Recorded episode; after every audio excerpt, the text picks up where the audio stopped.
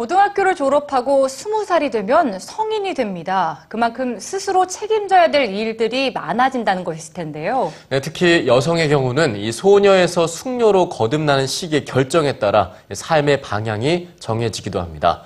오늘 문화공감에서 만나볼 영화 인헤리턴스와 퓨어. 이 주인공들은 어떤 선택을 했는지 함께 보시죠. 윤정원 문화캐스터입니다.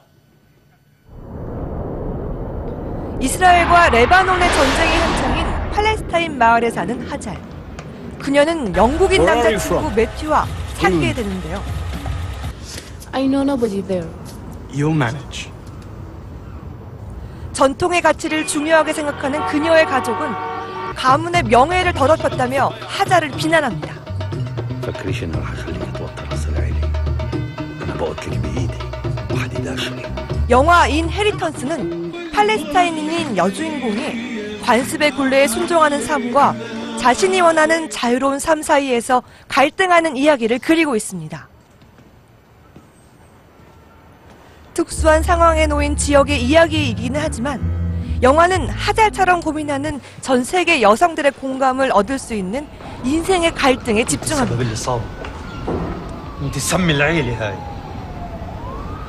우리가 쉽게 접하기 어려운 팔레스타인과 이스라엘의 풍경을 엿볼 수 있는 점은 또 다른 볼거리입니다.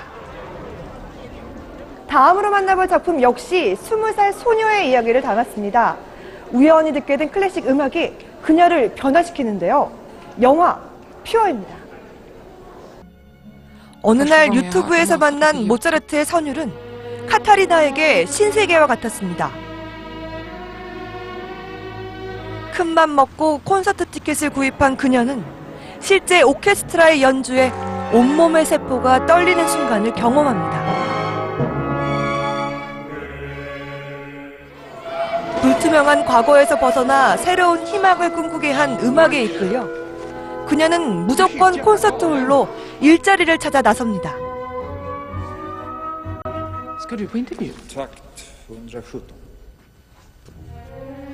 Ska du på intervju? Takt 117. Ska du på intervju? Ja, visst. 내 스스로 결정하는 게 아니라 어떤 결정적인 무엇과의 만남 그리고 그게 순간이 되고요. 그래서 뭐 순간이라는 것이 뭐 과거와 미래가 이렇게 같은 지점에 있는 거거든요. 그래서 이 영화도 똑같이 이제 그런 음악과 관련돼서 한 여자 주인공이 그 과정을 거치면서 순수를 유지하기 위해서 노력하는 영화거든요. 그래서 한번 좀 그러나 희망에 들떠 새로운 일을 시작한 소녀에게 현실은 녹록지 않습니다. 영화 퓨어는 뻔한 신데렐라 스토리가 아닌 클래식을 즐겨 듣는 것조차 쉽게 허락되지 않는 하층 계급의 적나라한 현실을 보여줍니다. Ja, men jag saknar dig. Varför kan vi inte prata? Den kärleken vi har haft Katarina, den måste vara fri för att kunna andas.